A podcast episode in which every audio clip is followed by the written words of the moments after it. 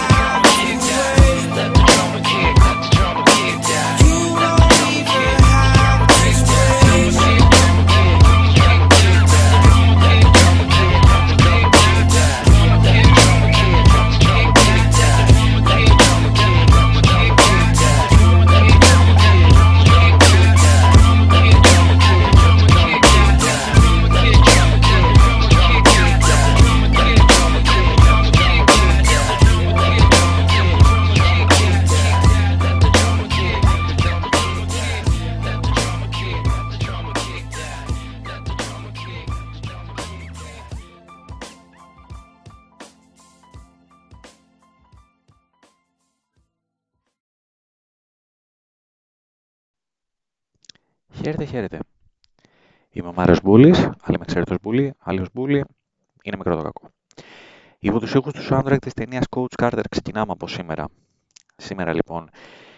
Και ξεκινάμε με μια σειρά επεισοδίων podcast με κύριο θέμα τι άλλο το μπάσκετ. Ξεκινάμε σήμερα με αφορμή την έναρξη της regular season της EuroLeague και μπορεί το επεισόδιο αυτό να βγαίνει πέμπτη. Τα ραντεβού μας όμως θα είναι συνήθως κάθε Δευτέρα για να αναλύουμε μαζί τα τεκτενόμενα στα πρωταθλήματα που μαζί μάθατε και μάθαμε να συμπορευόμαστε Α1, γνωστή ως Basket League, Α2, Β Εθνική και φυσικά τη EuroLeague. Η χρονιά που διανύουμε είναι πλέον μεταβατική στη EuroLeague. στο επίπεδο των ελληνικών ομάδων. Η περσινή χρονιά βρήκε αμφότερες ομάδες να τερματίζουν μακριά από την Οχτάδα που οδηγεί στα playoffs και στο όνειρο, όπως φαίνεται, του Final Four. Και φέτος είναι η σεζόν που θα φανεί αν θα αφήσουν πίσω αυτή την αποτυχία ή αν θα χρειαστούν περισσότερο χρόνο για να καλύψουν την απόσταση που έχει αναπτυχθεί από τις παρελθοντικές επιτυχίες τους. Θα πάρουμε λοιπόν τις ομάδες μία προς μία. Θα αναλύσουμε τα μέχρι τώρα δεδομένα για να δούμε τα τι και τα πώς της φετινής χρονιάς στην ελληνική απόχρωση. Σε ελληνική απόχρωση μάλλον. Θα ξεκινήσουμε με τον Ολυμπιακό που τερμάτισε πέρυσι πιο ψηλά σε σχέση με τον αιώνιο αντίπαλο. Ο Ολυμπιακός θα παίξει φέτος στην Basket League.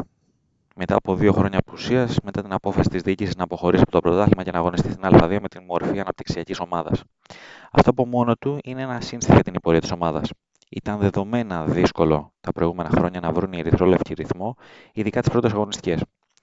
Χαρακτηριστικό είναι πως την πρώτη χρονιά της αποχώρησης των πυριωτών από την Α1, στα 10 πρώτα παιχνίδια της Euroleague είχαν γνωρίσει 6 ήττες. Βαρύ. Ειδικά για τον Ολυμπιακό και ειδικά μετά από μια επαναστατική κίνηση. Πέρυσι αυτό το, το στατιστικό βελτιώθηκε αισθητά με τον Ολυμπιακό να έχει μόλις 3 ήττες στα πρώτα 10 παιχνίδια, κερδίζοντα μάλιστα εκτός τον Παναθηναϊκό και την Παρσελώνα, Παναθηναϊκό φυσικά στο αιώνα Ντέρμπι και την Παρσελώνα που δεν είναι κάτι εύκολο, είδατε που έφτασε, και εντός τη Μιλάνο για τη Μακάμπη. Πάντα υπολογίσει με δύναμη. Ο Ολυμπιακός ενισχύθηκε δυστυχητά για να καλύψει τις αδυναμίες της περσινής σεζόν. Άλλαξε σχεδόν ριζικά την περιφέρειά του, με τον Σλούκα και τον Λαρετζάκη να είναι οι δύο μόνοι που παρέμειναν την ώρα που προσθέθηκαν ο Τόμας Βόκαπ, ο Τάιλερ Ντόρσε και ο Μιχάλης Λούτζη. Αμυγός ελληνική περιφέρεια λοιπόν, με τον Βόκαπ να είναι ο μοναδικός Αμερικανός και το Λούτζι βέβαια να έχει ένα περισσότερο συμπληρωματικό ρόλο και να παίρνει περισσότερο χρόνο κατά κύριο λόγο στην Basket League, προκειμένου να μπορέσει να σταθεί μεταγενέστερα σε υψηλότερο επίπεδο. Στη γραμμή των ψηλών, ο Μουσταφά Φάλ ήρθε να δώσει ύψος και εύκολα rebound, αντικοθεστώντα το μέτριο για το επίπεδο της Euroleague Octavius Ellis, ενώ το σήμα κατά τεθέν παραμένει ο Σάσα Βεζέγκοφ με τον power forward, power, που, βλέπετε τι γίνεται, power forward των Ερυθρολεύκων να πραγματοποιεί την καλύτερη του σεζόν πέρυσι και να θεωρείται από πολλούς ο καλύτερος παίκτης της ομάδας. Πάμε λοιπόν να δούμε τι έχει ο Ολυμπιακός για φέτος. Τι έχει, έχει ένα παίκτη που αγωνίζεται στον Άσο, τον Τόμας Βόκαπ, με αποτέλεσμα ο Λούκας να μπορεί να μετατίθεται και στο 2. Θέση που έκανε πολύ καλές εμφανίσεις και ο Ολυμπιακός θα έχει δύο άριστου χειριστές της μπάλας. Τι άλλο έχει ο Ολυμπιακός, δύο παίκτες με καλή επαφή με το τρίποντο. Υπήρχε ο συνεχώς εξελισσόμενος Λαρετζάκης, προσθέθηκε ο Ντόρσεϊ, ο οποίος μετά από μια καλή και μια όχι τόσο καλή χρονιά στην Euroleague, καλείται να δείξει τις δυνατότητέ του. Τι άλλο έχει ο Ολυμπιακός, ύψος. Ο Φάλ είναι 2-18 και ο Ολυμπιακός επιστρέφει στους 7 footer ψηλούς μετά την αποχώρηση του Μιλουτίνοφ. Τι δεν έχει ο Ολυμπιακός, δεν έχει σιγουριά στο 3. Ναι. Πολλοί λένε ότι η θέση 3 είναι ξεπερασμένη και παραμελημένη πλέον στο μπάσκετ. Από αυτό μέχρι το γεγονός ότι ο Ολυμπιακός πηγαίνει στο 3 με τον επιστρέφοντα από τραυματισμό Παπα-Νικολάου και τον Ασταθή Μακκίσικ, υπάρχει απόσταση. Εδώ ο Ολυμπιακός έχει ένα μεγάλο ερωτηματικό και το γεγονός ότι δεν αποκτήθηκε παίκτης, αν και είχε φτάσει κοντά στην απόκτηση του Λάιτι, δημιουργεί πρόβλημα. Τι άλλο δεν έχει ο Ολυμπιακός, σιγουριά στο 5. Ο Μάρτιν έδειξε καλά στοιχεία στην πρώτη του χρονιά στην Euroleague. 9 πόντι, 4,6 rebound, έρχεται όμως και αυτός από τραυματισμό. Και ο Φαλ μπαίνει σε ένα άλλο επίπεδο του αγωνισμού και θα πρέπει να βρεθεί τρόπος να καμουφλαριστούν τα αργά πόδια του για 18 γάρ. Τι είναι όμως το βασικότερο που δεν έχει ο Ολυμπιακός φέτος, Σπάνολη. Ο μεγάλος ηγέτης της ομάδας θα λείπει φέτος από το παρκέ και μπορεί πέρσι να μην ήταν ο παλιός καλός Πανούλη, μιας και είχαν περάσει τα χρόνια και υπήρχαν και δραματισμοί που τον είχαν βαρύνει, όμως και μόνο η παρουσία του στα αποδητήρια και στον πάγκο έδινε άλλο χαρακτήρα στην ομάδα. Τι περιμένουμε λοιπόν από τον Ολυμπιακό, θα παίξει μεγάλο ρόλο η κατάσταση στην οποία θα έρθουν οι Παπα-Νικολάου και Μάρτιν από τους τραυματισμούς τους. Μιας και μιλάμε για παίκτες που επιστρέφουν, όπως είπαμε, από μια περίεργη κατάσταση, ενώ μεγάλο ρόλο θα παίξει και η προσαρμογή των Ντόρσε κεφάλι. Δεν θα είναι εύκολο το έργο του Ολυμπιακού και ο Γιώργος Μπαρτζόκα θα κληθεί να βρει τη, τα δίδυμα στην περιφέρεια που θα λειτουργήσουν ιδανικά. Είναι όλα ανοιχτά. Δεδομένα ο Ολυμπιακός θα παλέψει, είναι ομάδα που παλεύει, είναι ομάδα του Γιώργου Μπαρτζόκα. Θα δούμε ενδιαφέροντες καταστάσεις, θα δούμε μεγάλες νίκες, όπως έχουμε συνηθίσει να βλέπουμε. Θα φανεί το τελικό αποτέλεσμα. Πάμε τώρα στον Παναθηναϊκό. Εδώ και αν είχαμε αλλαγές και διαφοροποίηση σε σχέση με πέρυσι. Λογικό θα πει κανείς, μιας και μόλις 11 νίκες, αποτελούν ιστορικό χαμηλό, όπως επίσης και η θέση που τερματίσει η ομάδα στη λήξη της regular season. Ο Παναθηναϊκός προχώρησε αλλαγή προπονητή με τον Όντε Κάτα να αποχωρεί από την τεχνική ηγεσία. Λογικό κάνει, θα, λογικό θα πει κανείς. Και λογικά θα ξεχαστεί και γρήγορα αυτό το πέρασμά του και οι περισσότεροι θα θέλουν να τον λησμονούν ως παίκτη της ομάδας. Ο Δημήτρη ο Δημήτρης Πρίχτης είναι αυτός που έχει επιστρέψει στα πατρία εδάφη για χάρη των Πρασίνων, λέγοντας το μεγάλο ναι μετά από αρκετές προτάσεις που είχε δεχτεί στο παρελθόν. Ο Παναθηναϊκός άλλαξε ουσιαστικά το μισό ρόστερ σε σχέση με πέρσι. Αποχώρησαν οι Mac White, August, Bendil, ok. Αποχώρησαν βέβαια και ο Χεζόνα με το Μίτολου. Και ναι, ο τρόπος φωνής καταλαβαίνετε ότι για τους πρώτους τέσσερις δεν στεναχωρήθηκε κανείς. Λογικό βάσει των εμφανίσεών τους. Για τους δύο τελευταίους όμως, οι αποχωρήσεις ήταν αυτές που πλήγωσαν την ομάδα και αγωνιστικά και από άποψη γοήτρου. Κυρίως για τους φίλους της ομάδας, το δεύτερο το λέμε αυτό. Μιας και ο Χεζόν είχε μια ιδιαίτερη σχέση με τον κόσμο, ενώ ο Μήτρογλου ήταν μέρος της ελληνικής τριανδρίας από πέρυσι μαζί με τον Παπαγιάννη και τον Παπαπέτρου, που αποτελούσαν για την εγγύηση της επόμενης μέρας. Αυτοί οι δύο παίκτες ήταν στο μυαλό της τεχνικής ηγεσίας ως και οι παίκτες που θα αγωνίζονται στο 4. Αμφότεροι αποχώρησαν, οπότε ο Παναθηναϊκός έπρεπε να μπει σε μια άλλη διαδικασία αναζήτησης των νέων power forwards. Τι βρήκε λοιπόν ο Κάρο White, Jeremy Evans. Ο πρώτος είναι γνωστός στο ελληνικό κοινό από την παρουσία του στον Άρη. Το ξέρει ο πρέφτη πάρα πολύ καλά από την κοινή του θητεία και στον Άρη και στον Όνεξ Χαζάν. Ο δεύτερος έγινε περισσότερο γνωστός από πέρυσι όταν τον ήθελε ο Ολυμπιακός. Τελικά κατέληξε στο Μιλάνο και εκ του αποτελέσματος φάνηκε ότι ήταν καλή η απόφασή του γιατί έφτασε μέχρι το Final Four και θα μπορούσε να φτάσει και στον τελικό. Ο White είναι ένας πιο αμυντικογενής παίκτης. Έχει την ικανότητα να ανταπεξέλθει στο επίπεδο της Euroleague, παρότι δεν έχει αγωνιστεί ποτέ. Ο Evans, από την άλλη, είναι πλέον πιο βαρύς λόγω της ηλικίας του, γιατί έχει φτάσει και στα 33. Το κακό στην περίπτωση και των δύο Αμερικανών είναι πως κανείς τους δεν έχει το τρίποντο. Το αντίθετο δηλαδή από την περίπτωση του Μίτεβλου και του Χεζόνια. Θα βγουν στη γωνία, θα δοκιμάσουν, αλλά οι πιθανότητες δεν είναι με το μέρος τους. Και για μια ομάδα που στα δύο πρώτα επίσημα παιχνίδια σου συνολικά 56 φορές, είναι πρόβλημα όταν δεν σου τώρα τα τεσσάρια σου. Τι έχει τώρα ο Παναθηναϊκός που δεν είχε πέρσι, ή δημιουργό. Εδώ κανονικά θα πρέπει να είχα ένα ηχητικό με χειροκρότημα, αλλά ακόμα δεν έχω φτάσει σε αυτό το επίπεδο. Αλλά ναι, ο Παναθηναϊκός σε σχέση με πέρσι έχει δημιουργό. Ο Κέντρικ Πέρι είναι ο παίκτης που προς ώρας τουλάχιστον θα λειτουργήσει ως ο βασικός point guard και θα εναλλάσσεται με το Μέικον και κάποιες φορές με τον Σανδρός. Αν και για την περίπτωση του Κουβανού είδαμε στα επίσημα παιχνίδια ότι έχει αποποιηθεί τη θέση φέτος σε σχέση με πέρυσι. Τι άλλο έχει ο Παναθηναϊκός; Έχει τους δύο καλύτερους Έλληνες του στην καλύτερη δυνατή τους κατάσταση. Παπαπέτρο και Παπαγιάννης. Ο αρχηγός του Παναθηναϊκού βρίσκεται στην καλύτερη φάση της καριέρας του. Η ατομική του δουλειά έχει αποδώσει καρπούς και πλέον μπορεί να συγκαταλέγεται στις καλύτερες περιπτώσεις τριαριών, όχι τριανταριών, τριαριών στην Ευρώπη. Έχει εξελίξει το ένας εναντίον ενός, μπορεί να χειριστεί την μπάλα, μπορεί να κατεβάσει αν χρειαστεί την μπάλα, μπορεί να παίξει με πλάτη και μπορεί να δημιουργήσει για τους συμπαίκτες του. Ο Παπαγιάννης από την άλλη έρχεται με φόρα από την περσινή περίοδο, έχει δουλέψει και αυτός πολύ σε ατομικό επίπεδο και χάρη στην ταχύτητα, την τρομερή του εξέλιξη στην άμυνα και φυσικά την αποτελεσματικότητά του στην επίθεση, μπορεί να χαρακτηρίζεται ως ένας από τους καλύτερους δεινοσαύρους της φετινής Ευρωλίγκας. Τι άλλο έχει ο Παναθηναϊκός; Έχει πολλά prospects. Παίκτες δηλαδή που έρχονται για πρώτη φορά να αγωνιστούν στην Ευρωλίγκα και το scouting report τους δίνει ένα πολύ υψηλό δείκτη στο potential τους. Όπως λέμε στα χωριά μας. Ο Μέικον, ο Φλόιντ, ο Πέρι, ακόμα και ο White παρότι είναι 29 χρονών, είναι παίκτες που έχουν δυνατότητες. Ο Μέικον έδειξε από τη σεζόν του στην ΑΕΚ ότι έχει δυνατότητες να πραγματοποιήσει καριέρα στην Ευρωλίγκα. Ο Φλόιντ είναι ένα πρόσπεκτ που με την εκρηκτικότητα και την εξέλιξή του μπορεί να σταθεί σε αυτό το επίπεδο. Ο Πέρι είναι ένας κόμπογκαρντ με έκρηξη, εκτέλεση και δημιουργία. Ο White είναι ο αθλητικός ψηλός που ψάχνουν οι προπονητές σε ειδικές καταστάσεις στο 4. Ωραία όλα αυτά. Τι δεν έχει ο Παναθηναϊκός. Δεν έχει έναν άσο από τα παλιά. Ο Παναθηναϊκός είναι γαλουχημένο εδώ και 20 χρόνια με point guards που ήταν pass first guards. Σαν να λέμε διαμαντίδες καλάθες. Αυτό προς ώρα δεν το έχει.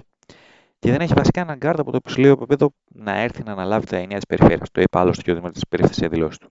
Τι άλλο δεν έχει ο Παναθηναϊκός, εμπειρία. Δεν υπάρχει κάποιος άλλος λόγος που αποκτήθηκε ο Evans. Είναι ένας από τους ελάχιστους παίκτες που έχει αυτή τη στιγμή το ρόστερ του Παναθηναϊκού που έχουν εμπειρία. Ο Παναθηναϊκός έχει μόλις 5 παίκτες που έχουν εμπειρία στην Ευρωλίγκα, χωρίς να υπολογίζονται ο Μποχωρίδης και ο Κασελάκης που ναι, μεν αγωνίστηκαν πέρυσι, αλλά δεν είναι στην πρώτη θέση του ρόστερ. Έχει μόλις τον Παπαπέτρου, τον Παπαγιάννη, τον Σαντ-Ρος, τον Νέντοβιτ και τον Έβανς που αποκτήθηκε φέτος. Τι άλλο δεν έχει ο Παναθηναϊκός; Ελληνικό κορμό. Ο Παναθηναϊκός έχει ήδη 7 ξένους και αν πάρει κι άλλο γκαρντ θα πάει στους 8. Και το υπόλοιπο ρόστερ αποτελείται από Έλληνες που με εξαίρεση τον Παπαπέτρο και τον Παπαγιάννη δεν υπολογίζονται στις ψηλές θέσεις του ρόστερ. Υπάρχει ο Κασελάκης που είναι ένα πολυεργαλείο, υπάρχει ο Ματζούκας που είναι μια πρόταση από το μέλλον, ο Μποχορίδης όμως είναι ο 14ο παίκτης αυτή τη στιγμή και ο Καβαδάς ο 15ο. Πρακτικά ο Παναθηναϊκός δεν έχει κακή ομάδα. Αυτό δεν σημαίνει όμως ότι θα κυνηγήσει την Οχτάδα. Και αν το κάνει θα είναι μια τεράστια επιτυχία και παράλληλα μια έκπληξη στο θεσμό.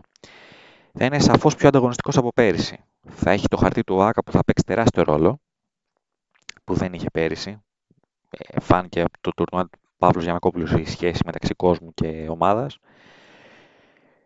Το θέμα είναι το εξής, ότι ο Δημήτρης Πρίφτης έχει δουλέψει στην ομάδα. Φαίνεται δηλαδή από τα πρώτα παιχνίδια. Το κύριο ερωτηματικό είναι πόσος χρόνος θα δώσει σε αυτή την ομάδα και κυρίως πώς αυτή η ομάδα θα διαχειριστεί την πίεση που θα έχει μόνο και μόνο από το γεγονός ότι είναι ο Παναθηναϊκός. Αυτά ως προς τις ελληνικές ομάδες. Φυσικά υπάρχουν άλλες 16 ομάδες σε μια άκρος ανταγωνιστική Ευρωλίγκα. Και θα πω το εξής, ότι δεν θα μου κάνει καθόλου εντύπωση φέτος να δω την ΕΦΕ σε χαμηλές πτήσεις. Μια ομάδα που για δύο χρόνια έπαιξε τρομερό μπάσκετ, δεν έχει αλλάξει σχεδόν τίποτα με εξαιρέσεις την αποχώρηση του Σαν και την έλευση του Πετρούσεφ. Όμως μιλάμε για μια ομάδα η οποία δεν έχει κίνδυνο αυτή τη στιγμή. Απ' την άλλη υπάρχει η Μιλάνο και η Μπαρσελόνα που έχουν από πέρσι δύο εξαιρετικά ρόστερ και ενισχύθηκαν περαιτέρω. Πολύ καλό ρόστερ, πολύ ενδιαφέρον ρόστερ έχει Φενέρμπαχτσε. Εδώ όμως υπάρχει το ερωτηματικό ότι αποχώρησε μέσα στο καλοκαίρι ο Κοκόσκοφ και ήρθε ο Σάσα Τζόρτζεβιτς, ο οποίος έχει και ένα προσωπικό στοίχημα να δείξει ότι δεν είναι τόσο κακός προπονητής όσο νομίζουν κάποιοι στην Ελλάδα. Μεγάλο ενδιαφέρον έχει επίσης η Τσέσκα της φετινής σεζόν και η συμπόρευση του Αλεξέης Βέντη μαζί με τον Δημήτρη Τούδη.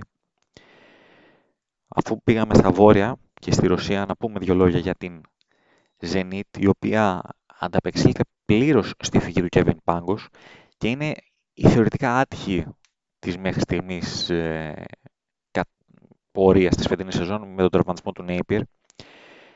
Αν δεν είχε αυτό το ζήτημα θα μπορούσε να θέσει βάσεις να είναι ακόμα και στην οκτάδα και φέτος. Την ώρα που η Unix είναι μια ιδιαίτερη περίπτωση, ήρθε ο Χεζόνια, απέχει από την Ευρωλίγκα καιρό, άλλαξε ρόστερ, άλλαξε προπονητή, είναι ερωτηματικό.